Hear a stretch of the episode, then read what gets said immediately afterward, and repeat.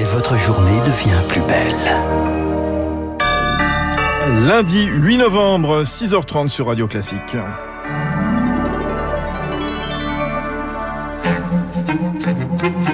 La matinale de Radio Classique avec Fabrice Lundy.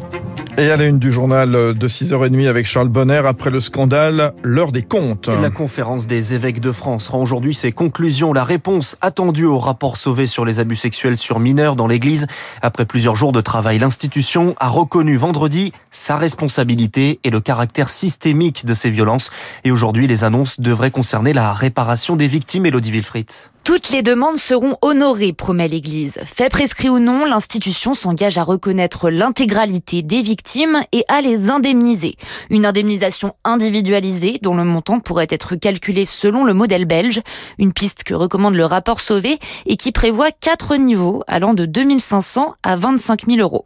Pour instruire les demandes, une magistrate, elle sera nommée dès aujourd'hui et chargée de composer une commission. Toutes ces réponses sont essentielles pour Christine Pedotti, la directrice de la rédaction de Témoignages chrétiens, mais elle alerte, cela ne pourra pas suffire, l'Église doit se réformer. Le cléricalisme, c'est euh, une structure qui n'a pas de séparation des pouvoirs. Et c'est ça qui génère l'emprise et l'abus. Tout le monde attend de savoir qu'est-ce qu'on va faire pour éliminer le risque, pas seulement en promettant qu'on sera plus attentif. Un chantier de fond d'ampleur mondiale doit désormais être engagé, poursuit Christine Pedotti. Tout ne peut pas se faire à l'échelle de l'Église de France. Euh, est-ce que les évêques vont dire ah ben nous on n'y peut rien, euh, c'est Rome qui doit faire, ou est-ce qu'ils vont être euh, force de proposition à l'égard de Rome? Pour les associations de victimes, le changement doit passer par une étape, la tenue d'un concile Vatican III. Elodie Wilfried et les conclusions seront présentées lors d'une conférence de presse à 14h. 6h32, les indicateurs Covid de nouveau en hausse. C'est l'effet yo-yo habituel de l'épidémie. La situation continue de se tendre et Emmanuel Macron prend la parole demain soir à 20h. Chloé Juel, en une semaine, les cas enregistrés quotidiennement sont en hausse de près de 25%. Oui, l'épidémie reprend de la vigueur en France. Le nombre de nouveaux cas quotidiens approche les 10 000, 9 605 très précisément selon les dernières données de Santé publique France. À titre de comparaison, ce chiffre s'élevait à plus de 7 360 nouveaux cas une semaine plus tôt.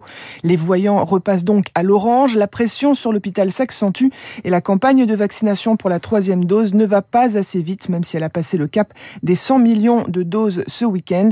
Alors ce matin, dans 39 départements, les élèves du CP au CM2 doivent remettre le masque. Alors face à cette euh, situation, Emmanuel Macron parle aux Français euh, demain soir. Euh, qu'est-ce que le chef de l'État pourrait annoncer? Le président de la République devra continuer de tenter de convaincre les plus fragiles de recevoir la troisième dose, convaincre ou contraindre. Rien ne semble tranché pour l'instant. Le chef de l'État pourrait en effet aller plus loin. Vendredi, Jean Castex a évoqué l'idée. Il pourrait être question de conditionner le pass sanitaire à la troisième dose. Chloé Juel. Et des, des contaminations qui sont donc en hausse, on l'entendait, Charles, et un hôpital en crise. Une pénurie de soignants. 6% des lits sont contraints d'être fermés selon une enquête de la Fédération hospitalière de France qui ouvre d'ailleurs son salon annuel ce matin.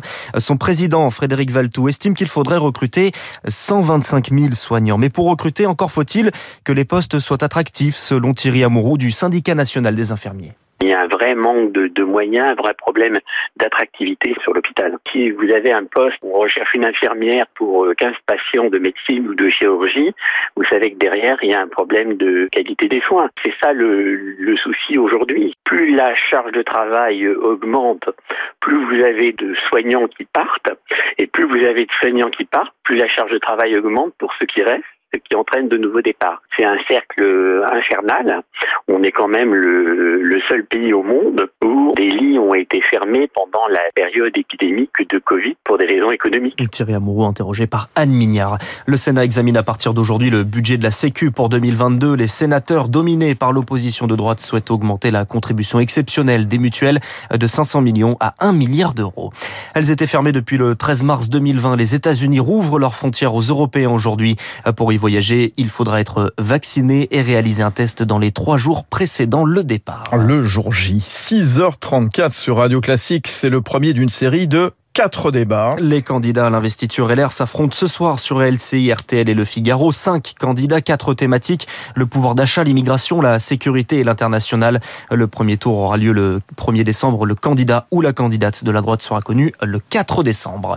Une mosquée et deux centres turcs tagués dans le Doubs. Information dévoilée par le parquet de Besançon. Une enquête va être diligentée pour faire la lumière sur l'origine de ces croix de Lorraine apposées sur les murs de ces bâtiments. C'est évidemment l'événement artistique de cet automne, la collection Morozov, qui attire déjà 300 000 visiteurs en cinq semaines. Manet, Gauguin, Cézanne, Van Gogh, Renoir, 170 chefs-d'œuvre d'exception à voir à la Fondation Louis Vuitton jusqu'au 22 février prochain.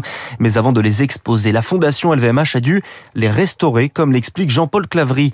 Il est le conseiller du président de LVMH, Bernard Arnault nous avons entrepris de restaurer des dizaines de ces œuvres.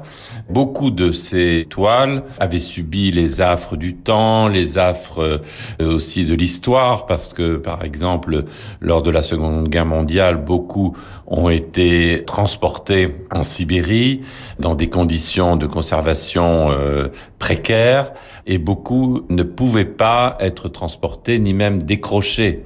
Ce travail de restauration nous a permis de les transporter jusqu'à Paris, où 40 convois ont été constitués pour le transport de tous ces chefs-d'œuvre. Et aujourd'hui sur Radio Classique, journée spéciale consacrée à la saison musicale de la Fondation Louis Vuitton. Un mouvement de grève dans les TER aujourd'hui et demain. Plusieurs régions sont touchées. Sur l'axe Reims-Épernay, par exemple, il y a seulement deux liaisons qui sont assurées contre 15 habituellement. Et puis la très belle opération du Stade Rennais en football. Victoire contre Lyon hier soir, 4 buts à 1. Au classement, Paris compte à 10 points d'avance sur Lens, deuxième, Nice et troisième. Merci Charles Bonner. Bonne matinée à tous. Il est 6h36 sur Radio Classique. Dans un instant, le journal de l'économie. Et puis notre invité à 7h moins le quart, Sébastien Proto, directeur général adjoint du groupe Société Générale qui signait des résultats records au troisième trimestre juste avant le week-end. Et c'est lui qui pilote la fusion Société Générale avec le groupe Crédit du Nord. Bon réveil à tous. Le prochain journal, ce sera